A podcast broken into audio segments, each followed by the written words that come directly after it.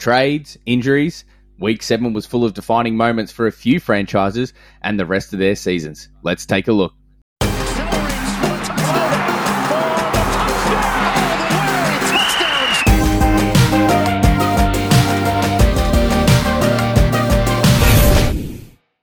Welcome back to the Punt Return podcast for week eight of the N F L season. I'm your host, Ryan Lepore. Still feels a bit odd to be sitting in this chair, but I'm joined, of course, as always, by the great man, Nick Splitter. Nick, how you going, mate? Loving it, mate. I, I, I like you in the big chair. I think I think the pod's gotten better and better since you've taken over. Well, I appreciate that, mate. I'm not I'm not too sure. I've had big big shoes to fill, but hopefully uh, doing you justice. Now, what's uh, got you smiling so much this week, mate? We'll, we'll quickly touch on the, the elephant in the room. Nothing at all. No, nothing at all. It's not like any of my teams are doing anything good, but uh, the Eagles are six and zip, unbeaten, and the Phillies are in the World Series, and it's uh, hard to complain at the moment. Well, the Sixers are, are kind of bringing that average down a little bit. Sadly. We don't, we don't talk about them. We don't talk about it's them. It's not basketball season yet. Anyway, so we, we obviously, the Philly Eagles flying high, and, and the great man Nick was actually even contemplating jumping on a jet plane to go see his boys over in Philly, but uh, we yeah, we might put that on ice, but if, like I said, we'll be here all night if we, we, we talked about the Phillies. So we'll quickly jump into the talking points for week eight coming up for the N F L season, if you can believe that. Almost at the halfway point already. And let's start with uh, the Jets, J E T S Jets. They are absolutely flying. And uh, big news during the week, of course, obviously their their star rookie, Breece Hall, who's who's was taking all before him and, and really come into his own, scoring in four consecutive games. And again, had ripped that game apart Uh, against the Broncos before going off with what we know now was a, an A C L and, and season over, unfortunately. Yeah, I mean, I thought my uh, my futures mm. bet was was looking good for offensive rookie of the year. He'd really, in, in the last month or so, really kind of come into his own, and and like you said, was just was just dominating. Uh, and yeah, it was so it's so disappointing both for him and for the Jets, because I think the the way that they were playing, they were they were you know, reliant on him. They were playing through him. Um, you know, we we know how run heavy Uh, the, the Jets are, and they were utilising him in so many different ways and giving him different looks uh, and touches, and, and that was a huge shame. But but we do know that they've made that trade during the week to to replace him, at least for this season, with uh, Jimmy Robinson from the Jags, who who fits that kind of what they're doing in New York perfectly. He, he'll be almost that bell cow, give Michael Carter the change of pace kind of role, the third down, which which we kind of saw in the last couple of weeks. And and we know Michael Carter himself was a a very valuable rookie last year, and, and of course Robinson the year before that. So look, it's it makes sense, the trade. It's a it's a quality trade. James Robinson even started the season as that number one back in Jacksonville and and played really well, and, and they've now kind of gone with a different direction. But yeah, smart move by the Jets to, to quickly replace him and, and hopefully keep that momentum going. I think it makes sense because, I mean, Robinson's been in pretty good form. He's been a really good player for you know a number of seasons already, and, and we'll touch more on kind of some of his stats later on when we when we look at the Jets game. But um, yeah, for, for for three years nearly, he's been a really solid N F L player uh, and, and one of the best, kind of most consistent, um, you know, kind of bruising backs. He just keeps running. He, he keeps keeps running. He keeps those legs moving. He keeps the yardage um, happening and, and moving the chains. Uh, and and I think it works. This this trade works for both franchises because I, th- I think the Jags were looking to get Travis Etienne more involved, and, and obviously they're throwing the ball a lot with, with Trevor Lawrence. So I think it works for them. It kind of frees up Etienne. It gives Robinson another chance to be that number one guy for a, at least another season while uh, Breece Hall you know, rehabs and recovers and, and all that sort of stuff. So I think it's a really good move, and, and well done to the Jets for, for getting it done really quickly. Yeah, ex- couldn't couldn't agree more, mate. Well said. And, and like you said, it probably works for the Jags for that exact reason that you pointed out. But the interesting one is, yeah, the weakness there for the Jets at the moment is that pass game. So Zach Wilson still needs to take that next step, doesn't he? And that's probably what's, you know, not holding them back at this stage, but, you know, as they get onto the better teams, it, it's something that they'll need to be able to do is, is keep up with dynamic offenses. As we know, the A F C is full of them. Yeah, look, they're, they're a work in progress, uh, we, as we know, on offense. And, and it's just a shame because they were working, you know, they were developing almost week on week uh, the way that they were trending. And, And, you know, getting better and better. And I think that, that uh, you know, Zach Wilson was was developing with that offensive unit and, and having Breece Hall to, to rely on. Um, and they've, they've got some talent. They're, they're starting to put it all together. But that is kind of the, the slowest part of the offense to develop. And, and, you know, if they can start getting some more out of the quarterback position, then you know they're going to be in a really good a really good position moving forward. Yeah, one hundred percent, mate. Well, we'll we'll move on to some other injuries that caught our eye in week seven. Some really important guys, including David Njoku, who's probably having his career best year in Cleveland. Mm-hmm. The, another defensive guy down in, in in L A for the Chargers, this time J C Jackson, who who looks like he'll be out for an extended period, of course. D K Metcalf under an injury cloud in Seattle. And Ryan Tannehill, another big one, uh, Tennessee's leading or starting quarterback, and, and a guy that's you know had an unbelievable record since since crossing over to to the Titans. So yeah, it's an interesting one there with him, especially coming you know hobbling in a moon boot, and it might give a chance to Malik Willis, the rookie, to to get a start this week. Yeah, look, it's it's a really tough. I mean, all all of those guys having having pretty good seasons, like you said, and, and it feels like every week we do this, there's another big name. Or two or three or four that are kind of in, in this conversation. Tannehill's the interesting one.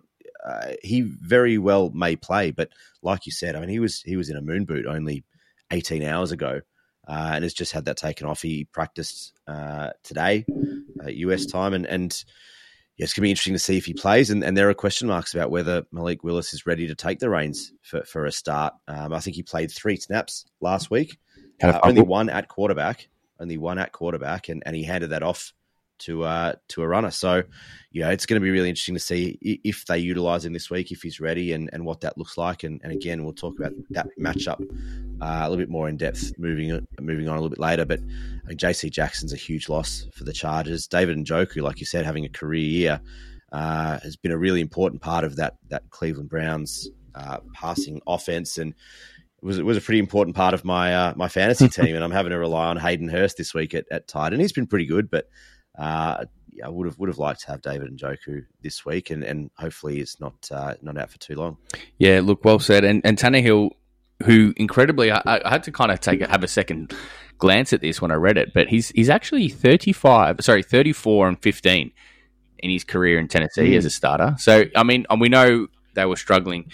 And he kind of came and burst on the scene and, and got him to an A F C Championship game. But thirty-four and fifteen just shows you how consistent the guy's been over the past four seasons. So, yeah, credit to... And I, and I read a stat as well, similar to that, that mm. I think if he plays this week, that's his fiftieth his fiftieth yeah. start for the Titans, and, and he would only be the fifth quarterback to make to play fifty games for the, for Tennessee.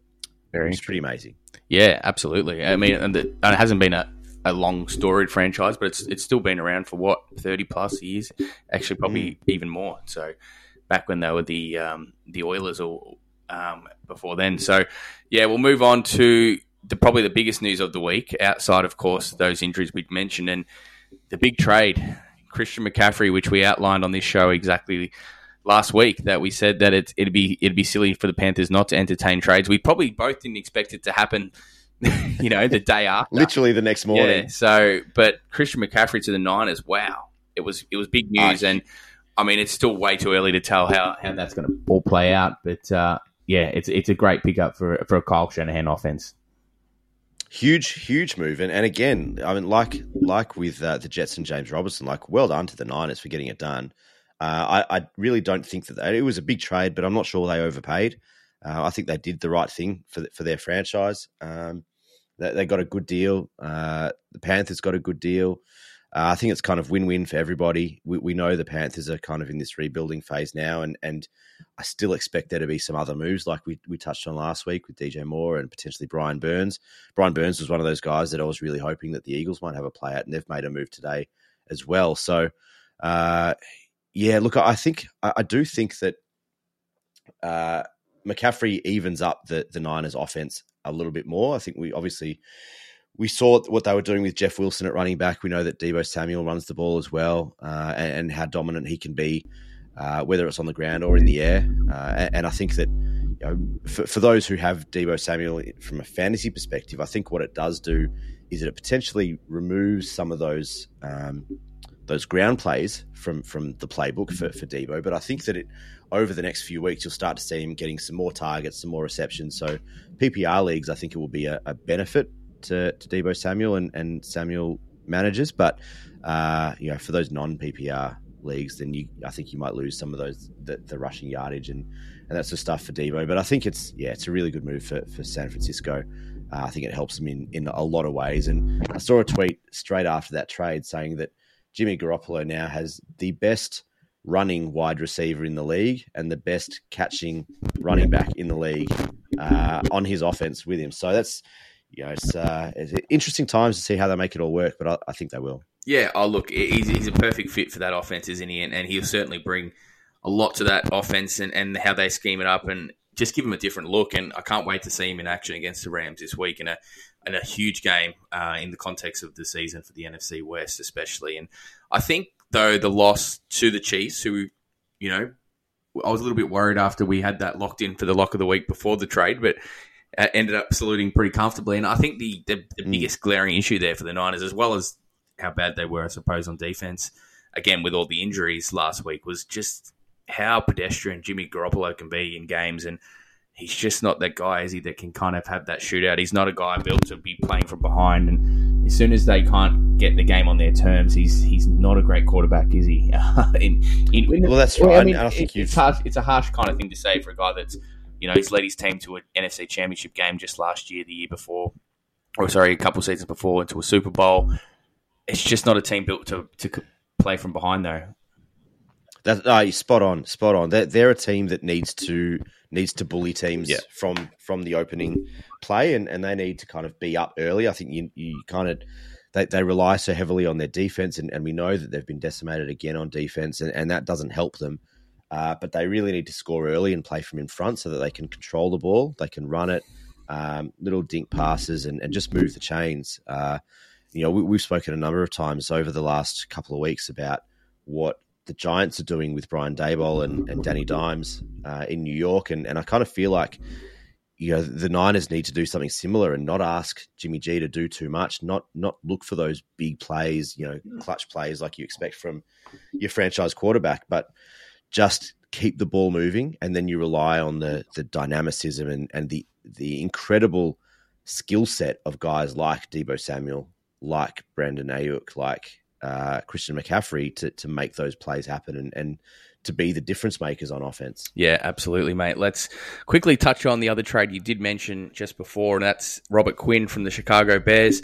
He's landed at your undefeated Philly Eagles and only giving up a fourth round pick to get a guy that's, you know, it's going to make a big difference to that pass rush. It's a, it's a good win. Again, maybe a win-win for both teams, but it's certainly a win for the, the undefeated Eagles, that's for sure.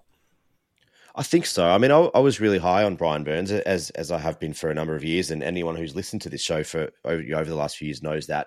Uh, but, you know, the price for Brian Burns is incredibly high. Yeah. You know, the, the word is that the, the Panthers are looking for two first-rounders, and I'm not sure that the Eagles are, are in that in that market. Um, and, and what they were able to get for a fourth-rounder in Robert Quinn, who's, you know, was a three- or four-time Pro Bowler.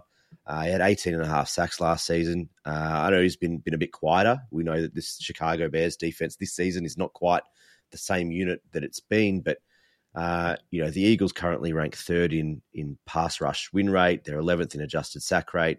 You bring in a guy like like Robert Quinn to to add to the unit that they've already got. All of a sudden, that's that's looking very, very solid, um, and it's pretty hard to complain about about that move from, from either party. Yeah, yeah, too right, mate. But yeah, for sure, I think it's a it's a it's a great move for the Eagles, who are in win now phase, and you know, like you said, just adding and strengthening that that pass rush is, is only going to benefit that that defense overall. And and they get to keep they get to keep two first. We've got two first yeah, rounders this season as well. We've got. The Eagles have their own first rounder plus New Orleans' first rounder, which, you know, could be a top five pick potentially. So, you know, it's, I think it's a really solid, safe move. Nah, another good move by the, the G Ms and the and the people behind the scenes at, at Philly, mate. So you must be smiling ear to ear on that one. Uh, a couple of teams that aren't though at the moment, and they're they're really struggling, and, and it's not often we get to say it about two these two number twelves is Aaron Rodgers and, and Tom Brady, of course, for their respective teams. The Bucks. That was one of the most abysmal performances I've ever seen, and, and just an absolute turn-up to lose to the Panthers, who were going through all this turmoil. They just traded out their best player. They were in tank mode. The Bucks wouldn't, you know, uh, playing a, a division rival who, you know, they, they dominated in the last few years and, and only owned that division. And somehow they, they are below five hundred, which is the first time since two thousand two that Tom Brady's been below five hundred this far into a season. And I, I just don't know about the Bucks at the moment. They obviously get a chance to bounce back pretty quickly on Thursday Night Football. It's going to be a very interesting game tomorrow, our time. But the Packers, again, got off to a hot start and then just kind of capitulated in that second half. And, and the Chargers, that was a really ugly performance. And I know we mentioned it last week how how bad they've been playing, but you know they've had had three straight wins, which kind of glossed over kind of a little bit about how bad they were actually playing. And then the Seahawks came to play and, and steamrolled them. Yeah, that's right. I think you're spot on there. And starting with the Bucs, uh, it's probably the you know not probably, but that's without a doubt their worst performance of, of the Tom Brady era in uh, in Tampa. Uh, and you know, I wonder how much of an impact you know his personal life is having on his own play, and uh, it, and and we know how much of a leader he is for that franchise. And so if he's not playing well, then the franchise isn't playing well, uh, and and they're in real trouble if they can't if they can't pick things up in the next kind of three to four weeks. The Packers, we know what their struggles, we know where their struggles are. We know that they don't have a passing offense. They've got one of the greatest quarterbacks of, of the modern generation, one of the greatest quarterbacks of all time in the passing game. And and they just have no passing game because they're, they're so lacking in talent in skill players on, on the receiving end. Uh, and it's it's a real struggle. And on the, on the other side of the ball, we were expecting a lot more out of their defense, and they just haven't shown up this season. Uh, and, and they're in real trouble if they can't turn that around. And and the Chargers, like you said, the three straight wins were, were papering over some cracks, but but we've been talking about those cracks for a while. Uh, and, and again, they, they kind of need to they need to start turning things around if they want to be a, a legitimate playoff contender. Yeah, they they absolutely do. And, and the defense is killing them at the moment. And, and to be honest, they're not really getting much continuity going on the offense. And again, of course, they've lost Mike Williams, who will be out for, you know, we think to at least four to six weeks. He's got a high ankle sprain. That's usually kind of the timeline to be expected for those. And, you know, Keenan Allen only just came back for his first game since since week one last week. Uh, Austin Ekeler's been the bell cow, of course, at running back, but he's also been their, their leading receiver in, in pretty much every game, or at least for over the last three or four weeks. So they certainly haven't helped Justin Herbert. He himself obviously dealing with those rib injury, that probably that rib injury, a little bit of um, after effect from that still. He hasn't quite looked the same in the pocket since since getting smashed uh, by, I think it was Frank Clark, um, by the Chiefs in, in week three or week two or whatever it was. And yeah, the other two, I think, is enough, enough's been said about them, and they just really need to get back on the winners list. It's going to be a tough one for the for the Bucs this week. I can't remember who the Packers have got this week. I think it's another another tough game for them, though. Well, I mean, compared to what they've been playing the last Packers. week, it's it's a, well, yeah, they've go to Buffalo. So goodness me, that's it. Yeah, yeah, yeah. Very tough game. And great, great way, great way to build the confidence oh, against the Bills mate, in Buffalo. It's crazy to think. And, and look, if you said at the start of the year, I know how good we knew Buffalo would be, but ten and a half point favorites, Buffalo. Like you just wouldn't expect yeah. that. And and it's, it's the equal biggest equal biggest line of the week. And I think if if you said that three weeks ago, or, or, or you know at the start of the season, knowing what what. we know now about the Green Bay defense, I think we would have been, we would have thought you were joking at, at that stage. Oh, but uh, yeah, they're, they're in real trouble. Mate, I, it, yeah, absolutely. And there's no way you could even, with any sense of confidence, think that they could even cover that ten points. You'd think the Buffalo Bills will, no. will have their way with them at home as well. So yeah, danger signs there for the Packers, who, you know, continue to fall further and further behind the Vikings in the N F C North. While at least the Buckers, the the Buckers, the Buccaneers are kind of saved in the fact that they're, they're still leading the division. So it's easy to salvage the season a lot more for Tampa than it is for Green Bay, who are kind of running out of time. That's one hundred percent. And, and, you know, they're not going to be a, a wild card team um, if they can't win that division. So, yeah, danger signs for a couple of the big names uh, teams. And one name, it's not so big, but uh, they're six and one and absolutely flying is the New York Giants. I know you don't want to talk about them too much, mate, but a really good stat you've put up, and I'd, I'd love to love to hear run it through and, and tell us what it means.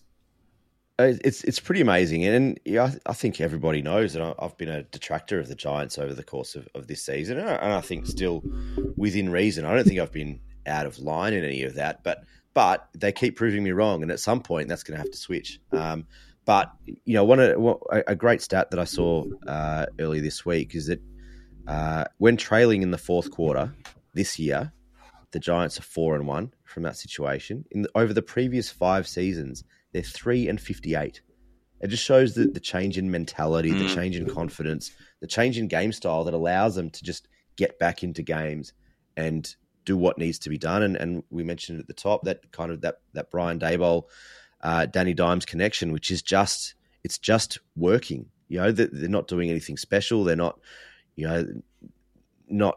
breaking the bank. They're not they're not changing anything or doing anything sensational, but they're just getting it done, and you know, good on them. Oh, look, and it's it's unbelievable, that stat to to go from three and fifty eight to four and one. It's a, it's an unbelievable turnaround. And the great thing, I suppose, for the Giants in their win last week was they didn't have to come from behind. Oh, well, they did come from behind eventually. Initially, they were trailing in their last quarter, but what they did at the end was, you know, they had to kind of survive a bunch of penalties, a late game drive by Trevor Lawrence, uh, a, you know, home crowd giving him just going crazy in Jacksonville, and and somehow they just held on, and the defense did enough. I mean, Christian Kirk caught the ball at the one yard line, and, and the Giants kept them out of the end zone, but it was just another way to win, and, and they just found. You know, they've just found, kind of found that winning formula. And, you know, when, when momentum, it's a funny thing in sport, and they're certainly riding that at the moment. And, and six and one with another winnable game this week. I know they're on the road, but they could easily be seven and one, which just sets up your season, and not too many teams miss the playoffs, if any, uh, with a record like that. So um, it's it's an amazing an amazing situation mm. because I th- I feel like you look at any team that's come from where the Giants have come from, and you look at what they've done this year, and you go, well, their their coach must be coach of the year. At this stage, you know, they're six and one, coming from, you know, a number of years of losing records, and and you know where they've been over the last kind of three to four years. But they're not like they're not doing anything special. They're not uh, they're not revolutionizing anything. Mm. They're, they're just playing hard, and you know it's it's just a mentality change. And for for them, I think it's just believing that they can do it. You know, they haven't. They haven't had massive, you know, amazing turnover of talent. If anything, they've lost talent over the last kind of twelve to eighteen months, and, and the the demise of that uh, receiving core in, in New York yeah. with the talent on paper that they've got on that roster is is quite amazing. And the fact that they're doing what they're doing despite that is is incredible. And so I guess my question to you is, is Brian Daboll coach of the year at this stage? Oh, look, he'd, he'd be one of a few candidates. I mean, Robert Sala putting his name up. Um, of course, the, the the guys like Nick Sirianni, Nick Sirianni, you can't knock him. I mean, he's got his team undefeated, mate, uh, of course. And, and you've got still guys like Andy Reid and Sean McDermott in the conversation as well. But I think without a doubt, you probably have to look to to the two New York teams at the moment to, to try and find new coach of the year. But yeah, hard to go past Brian Daboll at this this early stage. And, you know, if they can keep this record going, and then they can keep eking out wins. I, again, how sustainable is it? I'm not too sure. We we saw kind of it, you know, uh, in the A F L with Collingwood just winning all these close games and just doing enough. But, yeah, I mean, why not? It, it, it, they're, they're, certainly, um, they're certainly doing what they need to at the moment, and, and you can only beat the teams in front of you, and that's what they've been doing. Now, I'll let you read this quote, mate, because I think it's... Um, piece of poetry, and I know how much you've been high on this guy as well. Now, I saw this on the N F L Network a couple of days ago, and it was David Carr, former number one pick in, in the N F L draft, yeah, N F L quarterback, won a, won a ring, albeit as a, as a backup. But David Carr said, if you swapped the nameplate off of Geno Smith and Russell Wilson, you would say he was an M V P candidate. And, and I guess what he's saying is that Geno Smith is so underrated that despite his stats, if you put a different name on his jersey with his stats, that you're talking about this player, this quarterback, in a very different light. What do you reckon? Oh, I couldn't agree more. I, that's why I found it so interesting, because it's exactly right. And, you know, Geno Smith hasn't got the credit he's deserved, and, and neither have that, those Seattle Seahawks, which are incredibly leading the N F C West, if you can believe it. They're, they're four and three, the only team above five hundred in that in that stacked division. So it's been a remarkable turn of events, especially the way... You know, the other way's gone in terms of Russell Wilson's been probably one of the poorer quarterbacks this season. And, and then obviously to see what Geno's done is, you know, essentially he's been a backup and been in, in the wilderness his, his whole N F L career since, you know, he got given that opportunity in New York. And he hadn't even played a snap for three or four years before he, you know, got a, got a look in last year in Seattle. So it's been an incredible... And he was only meant to be a holdover this year as well. That's right, like, yeah. You know, I mean, we're aiming for a for a top two pick in the draft. We're going to get one of the boom Q B rookies, and, and that's it. That'll be the end of Geno Smith again. That's right. Well, Drew Lock we was going to be the starting quarterback until he, he pretty much showed him preseason and, and maybe on the practice field that he ain't the man, and he probably, you know, lost the spot more than maybe Geno won it. But now Geno's just playing complimentary football again to his team. He's he's getting the ball downfield. He's still got, you know, pretty good weapons in, in Tyler Lockett and D K Metcalf to throw the ball downfield to. He's obviously had a hugely um, supportive run game with Rashad Penny at the start of the year. Now, uh, Kenneth Walker taking over as that R B one who looks unreal as well. And, you know, I, I wish I'd doubled down at that when we got fifty-one dollars a couple of weeks ago, but, you know, we we got thirty-one at the start of the year, which isn't, which isn't too bad at all the way things are going now that your man went down. But look, huge credit to Seattle, who, again, the rookies are doing a fantastic job on defense as well. And they hold a bunch of Denver's picks, and Denver could easily finish worst record in the league. Yeah. And Seattle could still come away with that franchise quarterback somehow this year and make the playoffs. That's so true. It's it's pretty amazing. Mm. I mean, they're, they're third in D V O A offense, uh, fourth in passing offense. Uh, Geno Smith is, is like fourth or fifth in passing yards. He's got a, a touchdown interception uh, ratio of eleven to three. Like, he's just... He's, he's exceeded all expectations already for, for this season, and you know they've just got to they've just got to keep going. And, and like you said, they've got those picks from Denver, and, and Denver are not much chop at the moment. They you know they've got a lot of work to do to, to start turning that around. And you know, who knows? Like you said, they they could they, they could have a, a playoff spot and still get the number one pick potentially. Which is yeah, just unfathomable to think of when that trade went through. What what might play out in the first seven eight weeks of this season.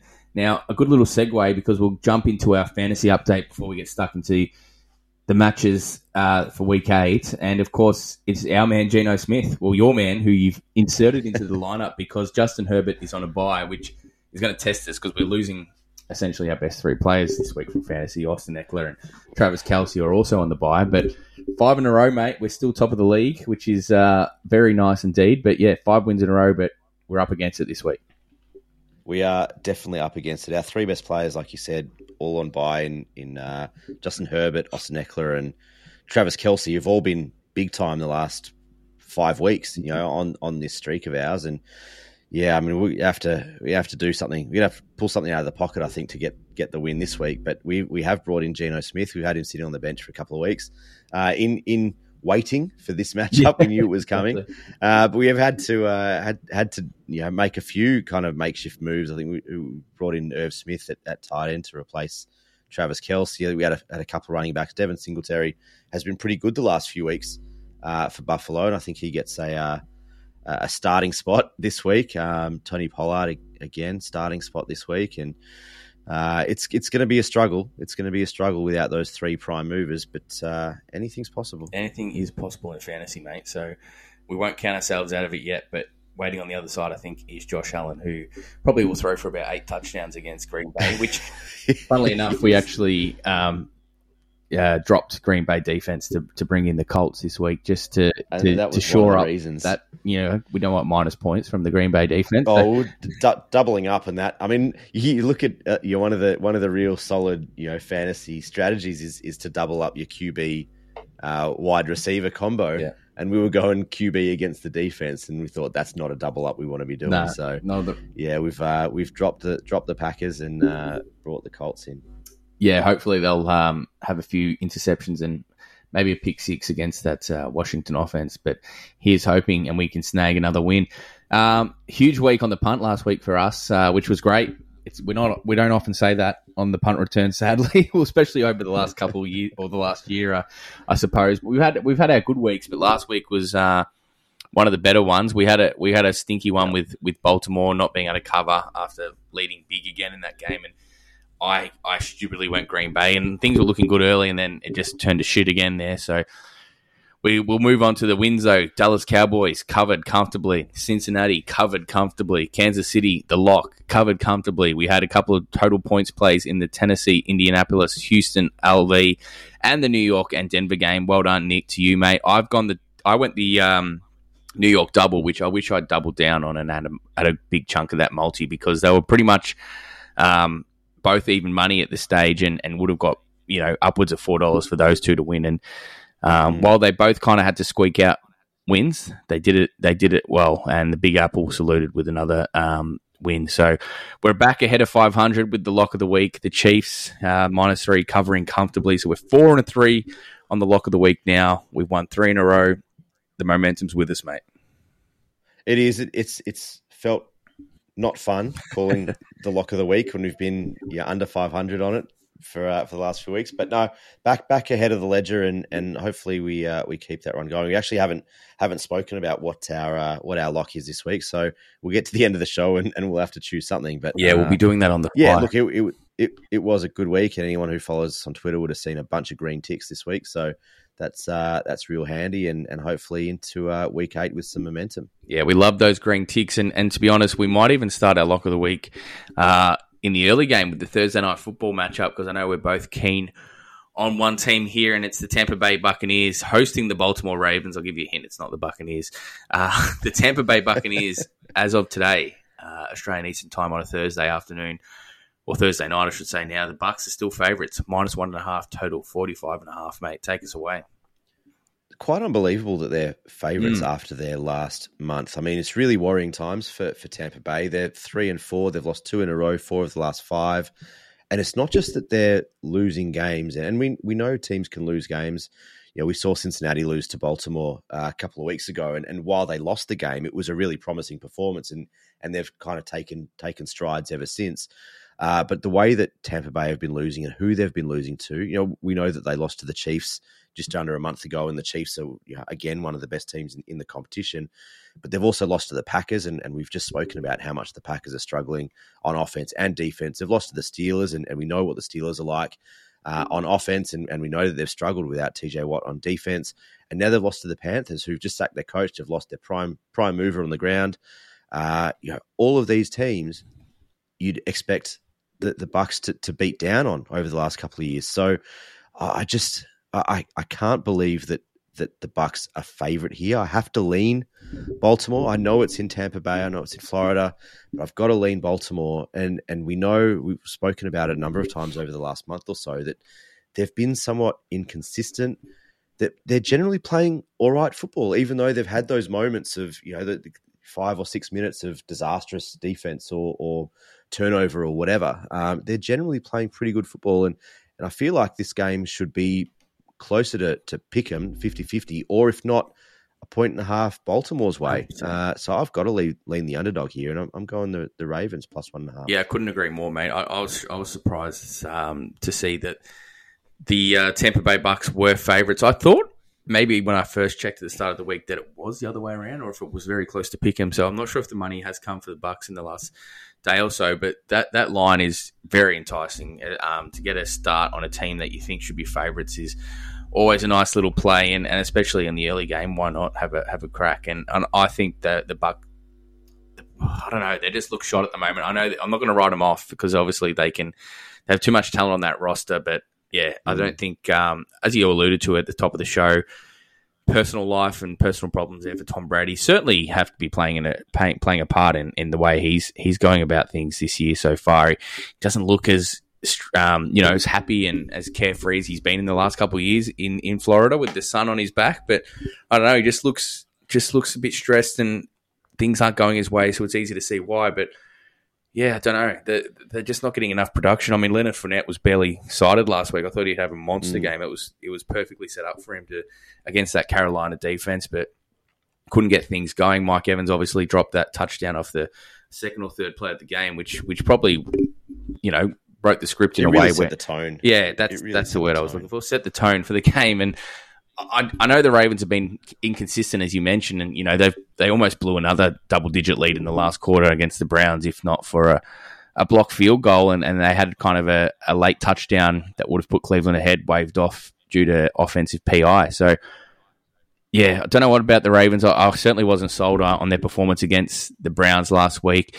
They're going to have to, you know, run the football heavily as they did against the Browns. Um, Lamar Jackson's going to have to do a lot with his legs. We know Mark Andrews hasn't been quite as healthy as, he, as we'd like, and he hasn't. He didn't even get a target, or he got one target and no catches last week, which is just unheard of for for that um, level of or that caliber of tight end. So, yeah, really interesting game. But I, I still think the the Buc- uh, the the Ravens, I should say. I won't say good things, but uh, they yeah. they should be getting the job done on based off form alone. And it's it's the one it's the one that can like it concerns me having it as the lock because I'm not mm. I'm not entirely confident about it, but I do think it's value. I think it's the value play. I think it's the logical play is to go the underdog here when you think that they should be favourite yeah. or at least pick them.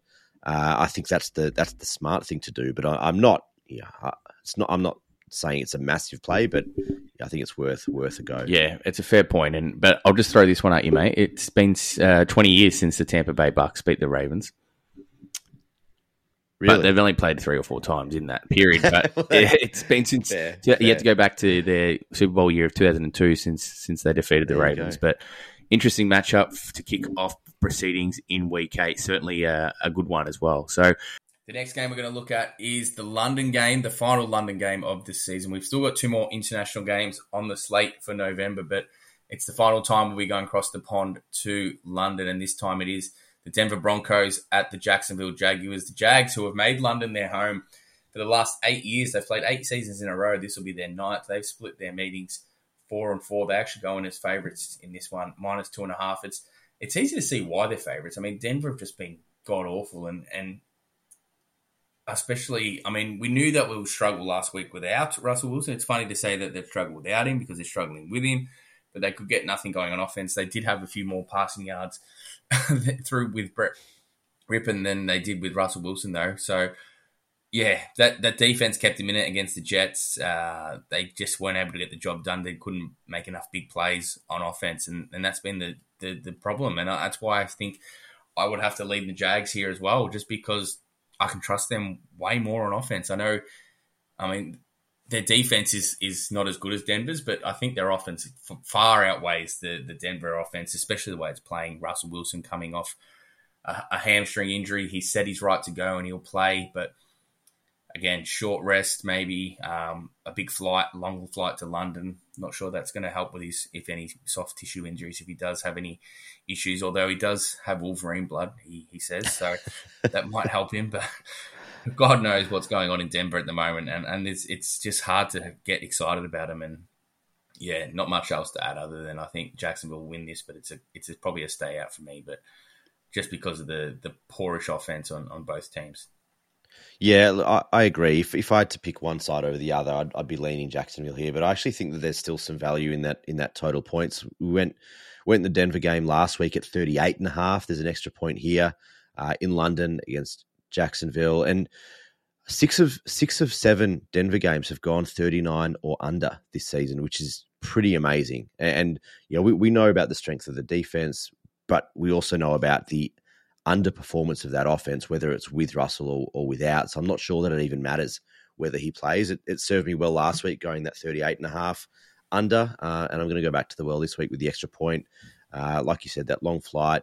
Jacksonville offensively are certainly better than Denver at the moment, mm. um, but I think I think they're underrated defensively as well, and, and that they've got, you know, their their defense should be strong enough to, to hold out this, this current Denver offense, which isn't much chop. So I'm going back to the well with the uh, with the unders here, under thirty-nine and a half.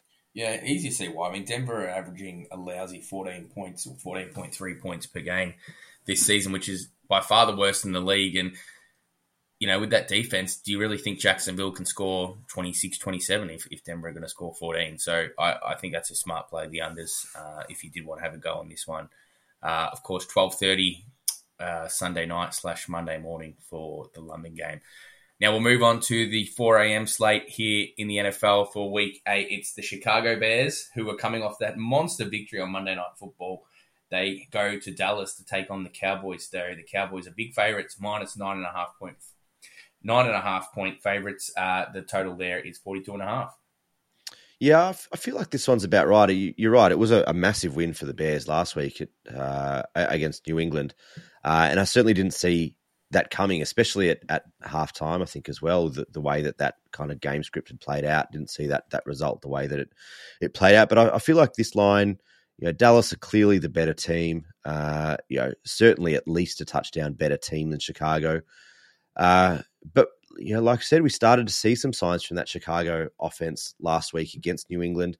Um, if I have to lean one way or the other, it's it's probably again to the unders, just owing to the strength of that Cowboys defense that we know is is elite, and the fact that that Chicago Bears offense is, you know, uncertain. You know, we haven't seen much. We started to see some last week, but we haven't seen much out of out of that unit, and I'm not sure that you can trust them to to, to do that. Again, this is obviously a very different Dallas defense to New England at the moment. Um, so I think it's probably a stay out for me. But if I had to play something, it's probably the de- the, the unders there.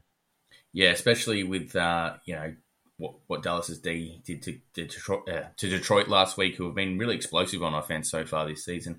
Certainly a lot more potent than the Chicago offense, though they did spark to life against the Patriots on Monday Night Football. They'd been averaging a paltry fifteen point two, fifteen point five points a game before that monster blowout uh, where they scored thirty-three, which was the highest ever in, in Justin Fields' career. And the only other time he, he hit thirty points, they did lose. So a big win for Justin Fields. He probably had, you know, one of the best games of his career. He he led the game for, for rushing yards, eighty-two yards, got a score through a couple. They ran the ball a lot. They ran the ball an incredible amount. two hundred forty-three yards they had. Um, they absolutely just gashed the, the Patriots on the ground. And, you know, they did enough through the air, Justin Fields. He made some nice throws. He's looking more and more comfortable with, with Darnell Mooney, which is good to see as well, um, who we, we stashed in our fantasy league. He's still hanging in there he, on the bench at the moment. But he, he might get a run this week, to be fair.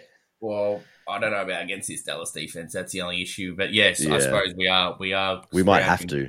Looking for players this week at the moment. But, yeah, I, I just can't see um, Chicago going in and shocking the Cowboys. Would be very, very good to see, and, and, and especially for you, mate. It'd be great to see, but I can't see the Cowboys um, losing this one. And, and you think Dak, you know, who was pretty pretty quiet last week, didn't have to do much. Um, but the defense taking over, he might try and open his arms out, open the shoulders, and, and hopefully throw for a big, um, big day. And, yeah, who knows what will happen there. But the Bears' defense has been stout as well, so should be a bit of a slugfest, like you said, and maybe the unders is the way to go, but it's a no play for me. They have as they have just lost a pass rusher, though, so... You know. Yeah, a pretty good one, too, who's uh, going to end up in the green colours. Uh, L V, that's Las Vegas. They're up against the New Orleans Saints in the next game.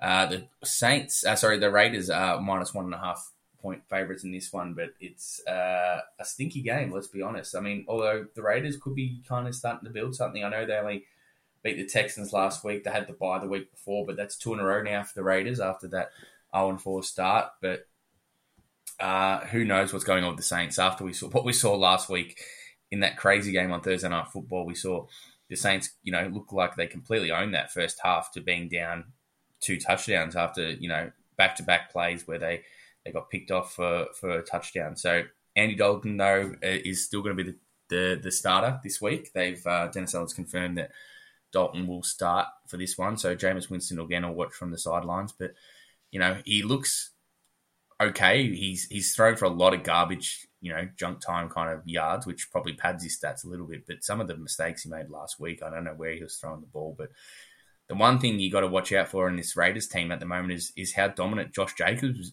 Has been, and just quietly he's putting together a pretty amazing season. He had another three touchdowns, one hundred forty-three rushing yards last week. Um, it, I mean, albeit it was against the Houston Texans rush defense, which is just like a turnstile at the moment. But, uh, you know, the Raiders are starting to put together a few good performances, and, you know, I think they'll keep going on their merry way this week. But uh, it's almost a play for me at that one and a half, to be honest. I'll, I'll have a think about it and come back to that, but it could be a play for me there. Six six touchdowns on the ground in the last three weeks for Josh mm. Jacobs, which is pretty amazing, and, and racking up yardage as well. He's um he's having a bit of a, a, a career season as well, a bit of a yeah, yeah reinforcement. I think that that well, they didn't... probably hadn't hadn't reached the heights that we'd, we'd expected of him last season. Um, and you know the, the last kind of month he's been very very solid, and and you know the Raiders I think would. Yeah, you know, they're banking on that. We know that we know that they can throw the ball. We know that they can catch the ball, and, and they're dynamic on offense. And, and this is just kind of one of the, the, the big pieces to allow them to keep doing, you know, making big plays because they can trust their men on the ground. And uh, other than that, it's a uh, it's a massive stay out for me. I don't want any part in, in betting this game. I'm not even sure I want to watch this game, even though Josh Jacobs is my number one R B in my in my fantasy team. But uh, yeah, I'm, I'm not I'm not even going to watch this. I don't want to talk about it anymore. Fair enough. He, he could be in for a big day again, though. But yeah, I don't know. The Raiders, um, the Raiders should go in and win that and, and win it well. So let's make it a play for me. I'll, I'll take the Raiders at minus one and a half. Well, it's definitely under a field goal. I'll, I'll go in and take that one, mate. But uh, we'll move on to the next one. This one's a stay out for me, that's for sure. And that's the uh, Carolina Panthers at the Atlanta Falcons, mate. Uh, the Falcons, of course, going as four and a half point favourites. There you go. They they do, and. Probably, I mean, deserving.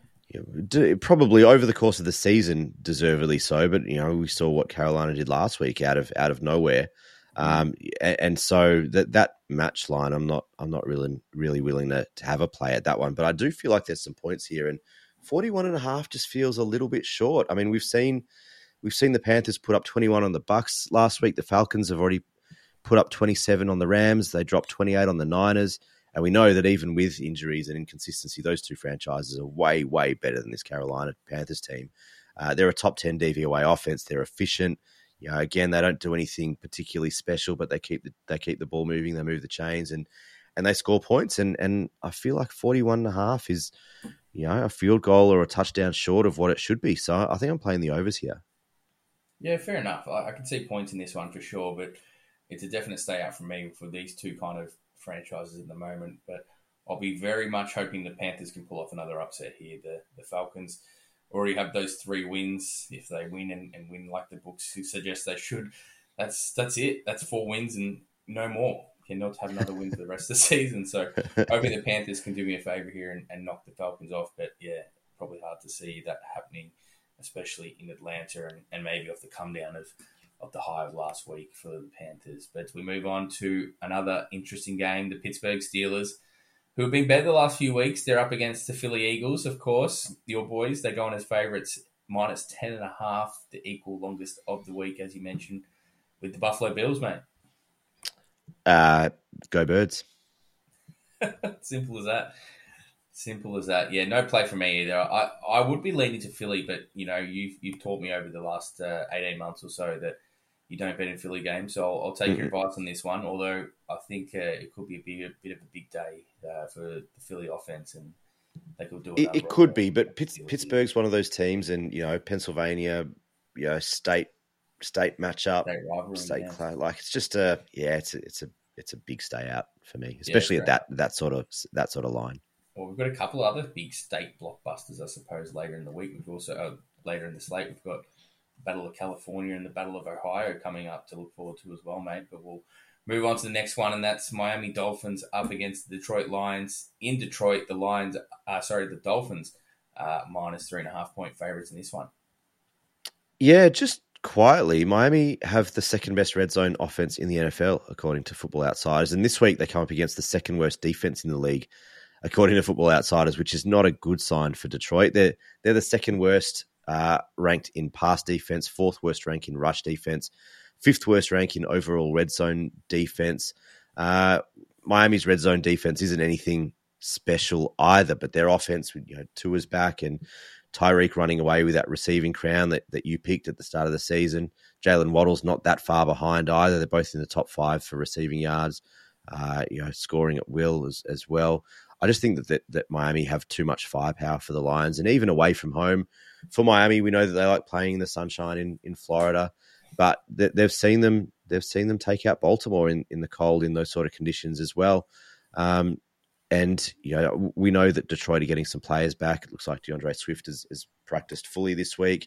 Uh, Amon-Ra Saint Brown is is looking likely to come back as well. It's not confirmed yet, but you know they're getting some talent back on offense. But yeah, I just feel like that this line at, at three and a half points should be closer to a touchdown rather than just over a field goal. So I think I'm on the uh, on the Dolphins here at minus three and a half. Yeah, you've talked me into that, mate. I, I think um, I, I'd be a huge play if it was a, a flat three or a two and yep. a half, of course. But yeah, I still think that three and a half is is unders for the Dolphins, who, who should be, you know, at least a six or five point favourite here in this one. So for me, it's the Dolphins as well, minus three and a half. I just think they'll get their offense right. I know they, they looked unbelievable in the first drive of the game against Pittsburgh. You're thinking, geez, this is going to be an absolute blowout. But to the Steelers' defense credit, they stiffened and, and really made it a, you know, a really challenging game for the Dolphins the rest of the way. They couldn't get things going after that first drive. And, you know, since week two, um, Tua and uh, sorry, Tua, Jalen Waddle and Tyreek Hill hadn't got into the end zone. You know, they've been putting up huge, uh, huge numbers, but they haven't been scoring touchdowns. Um, both haven't since week two. So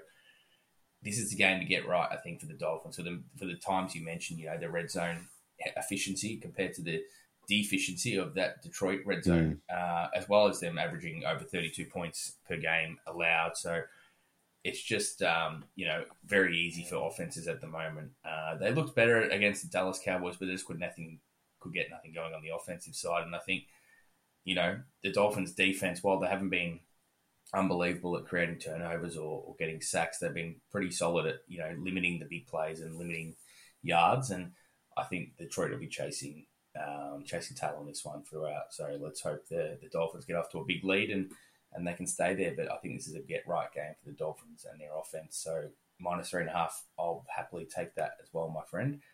Uh, we're in line Very there, good. so that, that we could be looking at a lock there, but, you know, it's not something... Yeah, that's that's probably the one at the moment. But anyway, we'll move on to uh, an all-N F C matchup. The Arizona Cardinals coming up against the Minnesota Minnesota Vikings, who are fresh off their bye. They go in as minus three-and-a-half-point favourites, and they... Yeah, just going about their business quietly, aren't they, the Vikings? I mean, hasn't been too much fanfare about them. I know they've just come off the bye, like I said, but five and one, they're three and zip at home. They're doing everything right, the Vikings. And a stat I was looking at earlier today was was an interesting one, but they've actually got a really poor uh, yardage differential. They're actually allowing fifty or so more yards than they're generating themselves, but the point differential is actually flipped, and they've actually got the third best point differential in the N F C. So... Hmm. While they're still giving up those big chunk plays, they're just doing enough. They're keeping teams out of the out of the end zone, uh, holding them to field goals or whatnot, and then scoring themselves. So, yeah, Minnesota have been doing everything right. They've been in close games pretty much every week, and, and that's the story of the Vikings franchise for forever. They're always in those close one-possession games, and mm. they've been coming out the right side of them this year. And five and one, they're, they're laughing. They're strolling to an N F C North title the way the, the Packers are going. So... I think they'll improve again, stay undefeated at home, and they'll they'll be beating the Cardinals. It's not a game I could probably bet in for that exact reason that, you know, um, they'll probably allow a couple of late touchdowns that'll get the Cardinals back in it, or something stupid will happen with the Vikings here. So they're a stay out for me, but I think they're, they're going along beautifully. And, you know, their defense, like I said, giving up a lot of yardage, but they're, they're keeping teams out of the end zone, and that's the main thing. Yeah, spot on. And, and it's that it's that inconsistency that you, that you kind of mentioned, like, They they they will beat down on a team and then let up, you know, a, a late touchdown or a couple of couple of touchdowns in the last quarter and just give up give up some of those points. And um, yeah, I, we we know that they're the better team, like you said, that for the most part that they're doing everything right. But it's that it's that you know kind of five minute, eight minute period that, that they kind of give up points and and that inconsistency that we've been talking about for years. And and I feel like that this. This line and the total are pretty much spot on from the books at the moment. It's, it's probably a stay out for me. Yeah, I think you're right. I think that's exactly right, and where I'll probably have it as well. So, likewise, mate, a stay out for me. This is a really interesting matchup. Another battle of the A F C East here. The New England Patriots come up against the New York Jets. The Jets go in as a, sorry, the Patriots go in as favourites in this one. Can you believe that? Minus two and a half. It's it's a really intriguing matchup, this one. Like you said, it's it's a tough one to pick as well. Um, we know we, we've spoken about what the Bears did to the, the Pats last week, uh, two hundred forty-three yards on the ground uh, against the Pats last week. We know that the Jets like to run the ball, but as we've touched on at the top of the show, they're without their star rookie uh, for the first time in, in Breece Hall, who's been dominating that ground game for, for New York, uh, up to, to the point where he got injured last week, tenth in rushing yards. Uh, four touchdowns on the ground. They bring in James Robinson, obviously, as that replacement that we've already touched on from Jacksonville. And he's a pretty handy backup to have, you know, over the last couple of years. Uh, two, two and a third seasons, he's gone twenty-seven hundred yards from scrimmage, twenty-two touchdowns over that period. Um, it's a pretty handy player to kind of plug and play, but it's a brand new team, a brand new offensive line, brand new playbook. Uh, how quickly can he get acclimatized into this offense? And, you know, we know how important Uh, you know, we know how, how easily some running backs can move teams and, and continue to, to to kind of you know put up put up yards and, and put up points, but you know week to week is a different proposition to coming in and having a having a, a full training camp and all that sort of stuff with, with an offense and learn the playbook. Um, so I think that's going to be a that's going to be a really important point for for New York over the next you know week or two. Breece Hall was averaging five point eight yards per carry. Robinson this season at, at four point two, which isn't bad, but you know it's it's a long way from five point eight. Um, I would normally really like the Jets in this spot, but it is a stay out based purely on the fact that the Jets are a really run heavy team. They're missing their big runner. They've plugged and played uh, at someone else into that spot, but I want to see how they go with with Robinson first as their R B one and uh, and see how that goes. But otherwise, I would I would really like, you know, if that's Breece Hall in, in this game, I'm I'm playing this line on, on the Jets every day.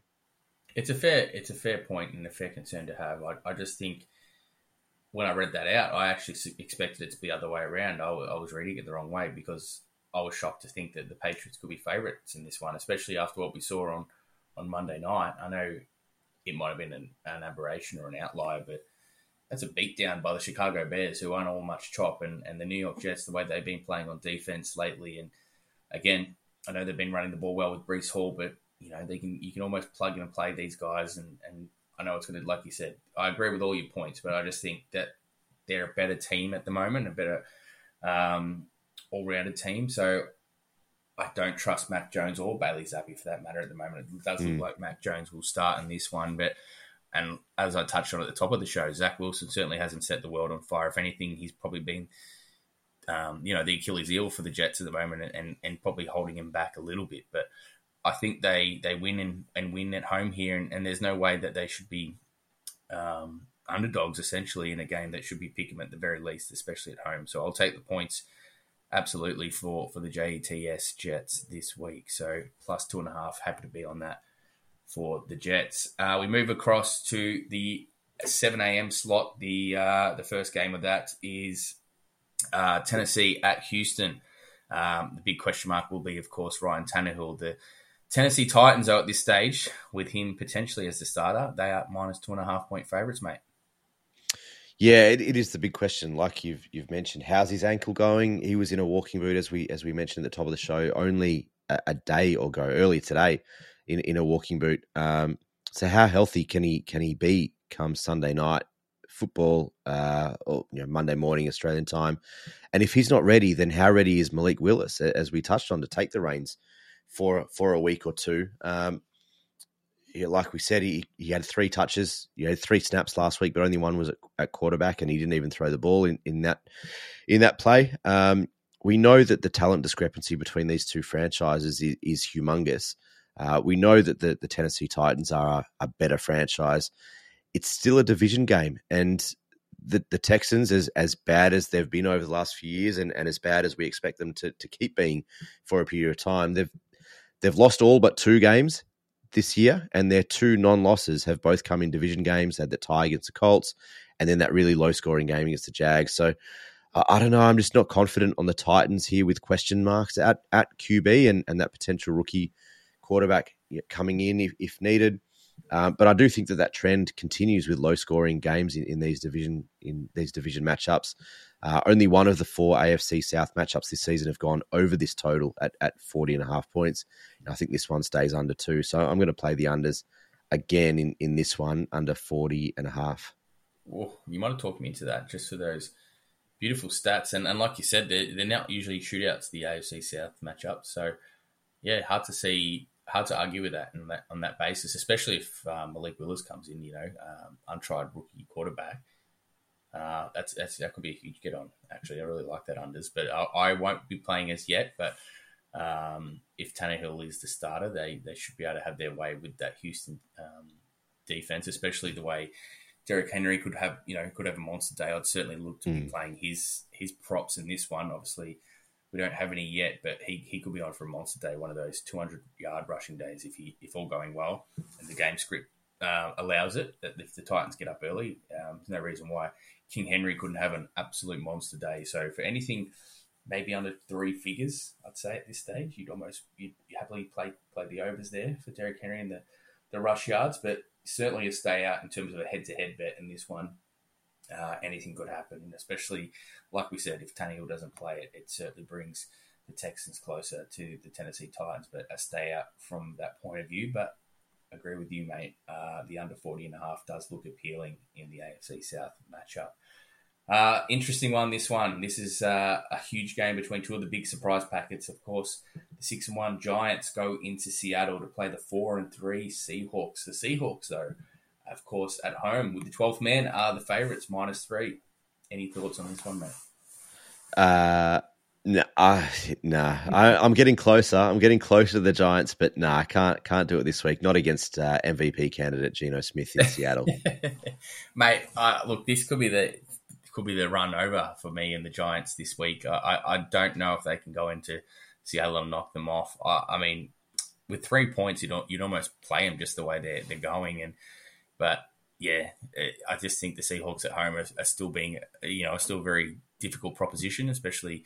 This season, they've proven that, but um, yeah, you think that things potentially have to change for the Giants. But well, you've that, got your you've got your bottle of scotch coming from from our, our bet. Well, I think season, I need one so more.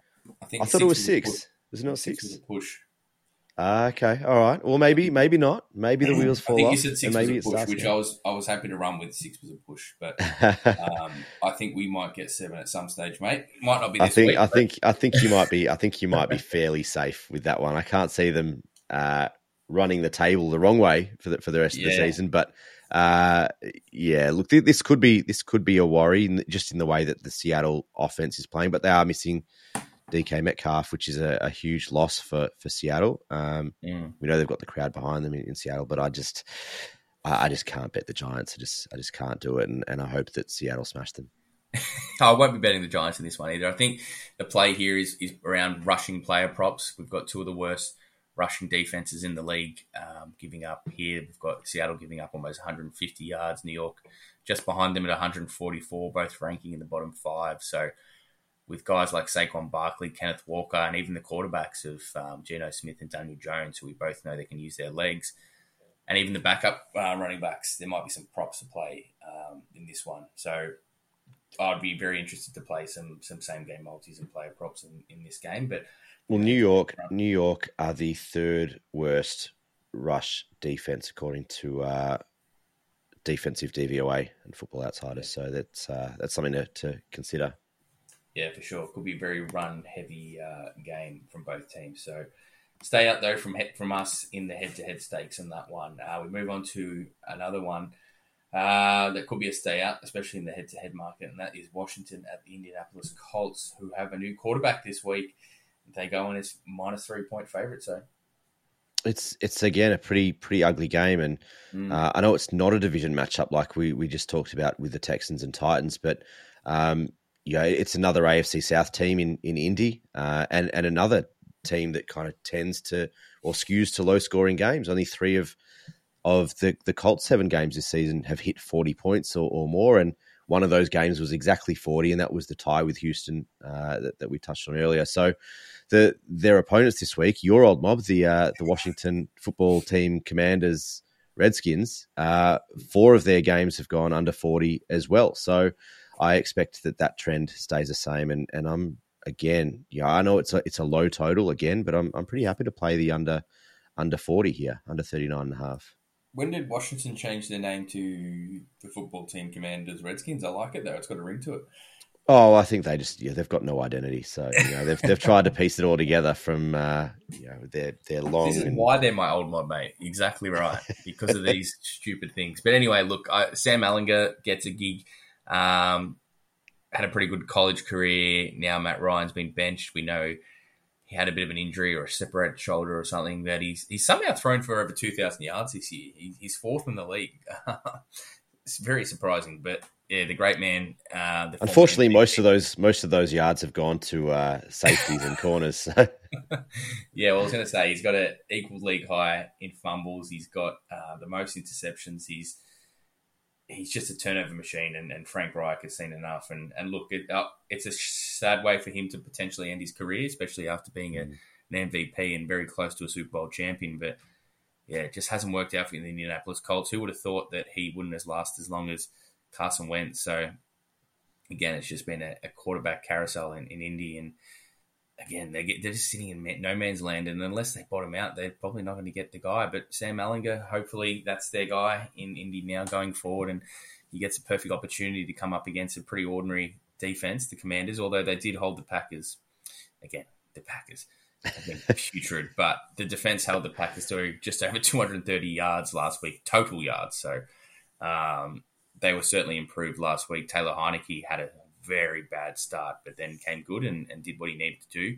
made some good throws and, and did some good scrambles with his legs as well. But it's an absolute stay out for this one for a head-to-head bet. I probably, again, agree with you for the unders for the reasons that you pointed out. It's just two offenses that I can't trust at the moment, and and the defenses are solid enough, I suppose. So uh, stay out for me. But, yeah, again, maybe uh, if, you, if you're feeling feeling dangerous, get on the unders with uh, with Nicky Boy and, and play that game. And you might be able to multi up a few dirty under games there. But uh, the unders and overs have, have been pretty good to us in the last, yeah, the they last have, few weeks. They have. So. And, and, look, the trend this year has been towards unders, especially in um, yeah, a couple of these kind of matchups. So, anyway, we'll move on, and, and the final game of the, the early slate, well, sorry, the, the late slate of the early window, if that makes sense. Uh, San Francisco forty-niners is a huge one. The L A Rams at home at SoFi Stadium. The Niners go in as minus one and a half point favorites, and geez, it's a tough game to pick, especially after what we saw by from the Niners last week, and really wow. not sure which way to go. And, and look, they they've owned this rivalry recently, absolutely owned it, the Niners, and they they took the absolute piss out of the Rams earlier in the year on, on Monday Night Football, where they just harassed Matthew Stafford. It's not exactly the same defense this time around with a, a lot of injuries. Um, the Rams are trying to get to it, just do things probably a little bit differently and, and run the ball. I know they were trying to run the ball that night and couldn't get things going, but yeah, I don't know. Maybe things are different now with Cam, Cam Akers out of the side, and Matthew Stafford will have his Um, one of his receivers back shortly in Van Jefferson, not for this time, for this clash, but I don't know. It just sets up for a, a monster game from Christian McCaffrey. I think he kind of holds the holds the key in this one. Obviously, um, the Rams are going to need some help on defense. Um, well, Aaron Donald's going to need some help, I should say. And mm. he was a one-man band last time these two teams played, and and rightly so, that uh, the Niners came in and just absolutely walloped him, and, and that was a big blowout win. And I just don't know if there's going to be enough turnaround. I know they only played maybe four or five weeks ago, so I'll probably have to be on the Niners here with no confidence whatsoever, but um, I'd lean Niners in this one, mate. How about you? Yeah, I mean, we, we know how much talent is on both of these teams, but neither of them are really showing it consistently or, or at all in some cases. Uh, you know, we've spoken about the Rams and how far they seem to have fallen from their Super Bowl win, uh, you know, not even a, a year ago. Um And like you said, Aaron Donald's trying to do it all all on his own, and, and he just can't. You, you can't win games of football against really good football teams with one guy doing it all. And, and on offense, they're just not they're not putting it together. They're not consistent. They're not making the right plays. They're not making the right calls on defense. You know, they're leaving too much to too little. Um, so I, I can't I, I can't in good faith play this game. I'll watch it because I'm intrigued to see how. How they line up. I want to see McCaffrey again with, with the Niners and, and how that how that plays and how he develops that chemistry in, in that offense. Um, and I'm intrigued about the Rams, and I, I still feel like they've got too much talent to be playing this poorly um, this often. And, and at some point, it's got to turn for them. But uh, yeah, I'm not unhinged. I can't I can't bet this one. Um, but it's uh, it's a really intriguing matchup, like you said, for the division. Uh, you know, super important and and. You know, both teams need to start start putting wins on the board. Yeah, look, I, I couldn't couldn't argue there, mate. I just yeah, it's an intriguing matchup. I'm just for the more so for the Rams for me, and how they mm. kind of reshape their season now. They've had their bye. Huge, huge game. Sean McVay would have you know been you know sched- circled this game on the calendar. You know, coming off the bye, new things. So for that reason, it's a stay out because who knows what's going to happen. But yeah, very, very intriguing matchup because you'd think.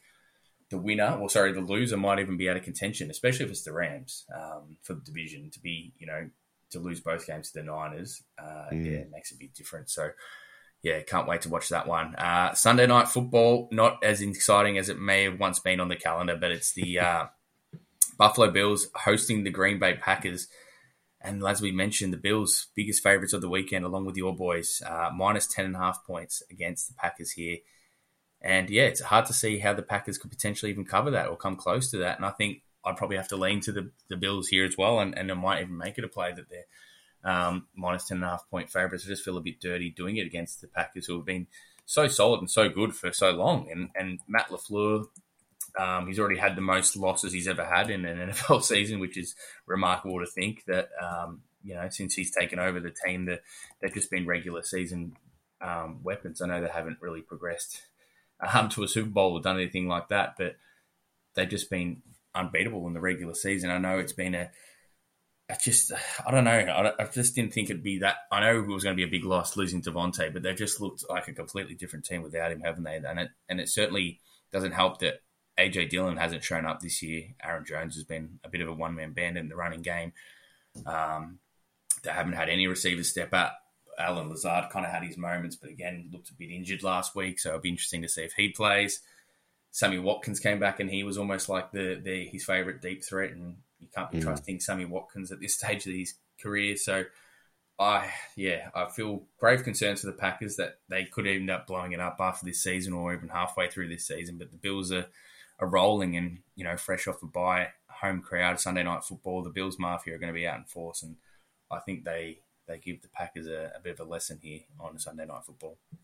I could not agree more. I, I feel like, you know, this the, the total points on, on this game is forty-seven and a half, and I feel like the way that this Packers defense is, is underperforming, the way that their offense is just completely dysfunctional, that uh, J A and the Bills could could probably put up fifty on them if they really wanted to, uh, just on their own. And, and that being said, That, that total line of forty-seven and a half has only been hit once in seven Buffalo games by one point in that forty-one seven beatdown of the Titans uh, a, a month ago. It's the only time that that the Bills games have gone over forty-seven points. So, you know, that that's one to watch. But I, I lean to the overs here because I, I really think that the Bills can put up a heap, a heap of points yeah. on, on the Packers. Um, but I do think that, that a similar scoreline to that Titans game uh, a couple of weeks ago is very possible for the Bills. And so even though it is that equal biggest line of the week, it, it still feels short. Like you said, that the Packers defense hasn't been anywhere near what we expected them to, to look like. We know the offense has been disgusting, like you said, on the receiving end. Alan Lazard has had his moments, but it certainly hasn't been that that wide receiver one that we were hoping that he might be able to step up yeah. to be. Sammy Watkins, I mean, if Sammy Watkins is your is your big deep ball threat, like you said, at this stage of his career, then you're in real trouble. Um, this could be the worst loss that the Packers have had in years. And, and mm. we saw them, you know, week one last year was that what was thirty-eight three to the Saints. This could be worse than that. Um, and so ten and a half, while it's, while it's long, I feel like it's still short. Um, so I'll probably play both lines. Might have a little dabble on the double, but definitely the, the Bills at minus ten and a half and, and probably a play on the overs at forty-seven and a half as well.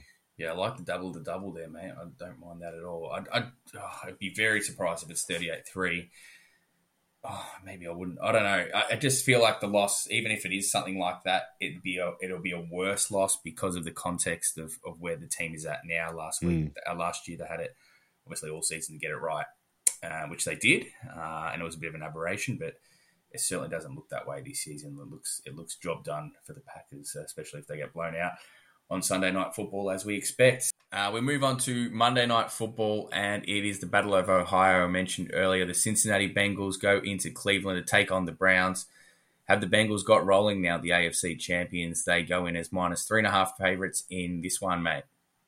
We were, we were a bit worried about a month ago mm. about the Bengals and, and the way that they'd started the season. We know that they re- retooled their offensive line uh, to, to try and protect Joey Burrow. We know that he had four interceptions in week one and, you know, was was a bit of a sack machine in, in terms of getting sacked in those, those first few weeks, and and he's still he's still getting sacked. I think he's been sacked twenty-five times on, on the season, but he just, you know, he, he's a bit of a freak, Joey Burrow. He just keeps getting up and, and bouncing back again, and just keeps doing what he does. And you know, just quietly, the Bengals have won four of their last five. That that one loss was that honourable loss to the Ravens, that final second Justin Tucker field goal.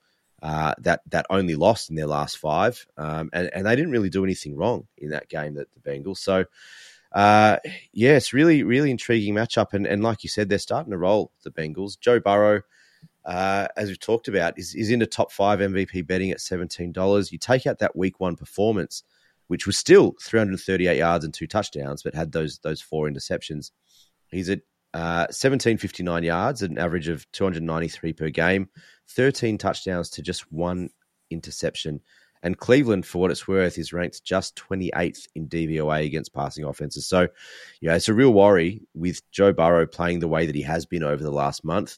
Uh, and, you know, all those receivers, T. Higgins, Tyler Boyd, Jamar Chase, were, were essentially hundred-yard receivers last week um, in, in that uh, mammoth passing game for, for the Bengals.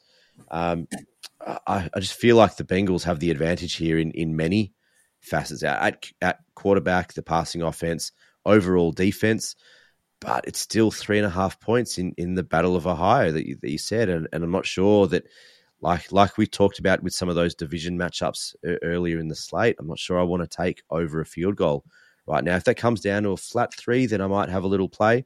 But uh, at three and a half, it's probably a stay out. I'm, I'm leaning Cincinnati to win, but yeah, not taking over a field goal in, in this kind of division and, and state rivalry game. Yeah, agree, mate. I think um, the Bengals keep it rolling in Cleveland, but again, probably not confident to take over a field goal. And like you said, on the road against the division rival who are essentially playing a little bit for their season at the moment. I mean, it was looking good early days in Cleveland, but they've lost four in a row, I think it is now, and all of a sudden sit at two and five, and it might be too much work to do for Deshaun Watson to kind of resurrect this team. And, and Nick Chubb, as well as he's gone the last couple of weeks, they've still been lower games for him, or, you know, below below his best, which, you know, he's going to need to rush for over one hundred yards, one hundred twenty yards every week if the Browns are if the Browns are to win, because they're just giving up too many points on off on defense for one, and then secondly, they just can't move the ball through the air or well enough. And, you know, Jacoby Brissett has looked good in, in, in parts, but he's looked awful in others, and, and that's probably been the, the biggest concern, I suppose, for the Browns. And while Myles Garrett's putting up good numbers with the sacks, he's not getting much help, and like you said, they're, they're very, um,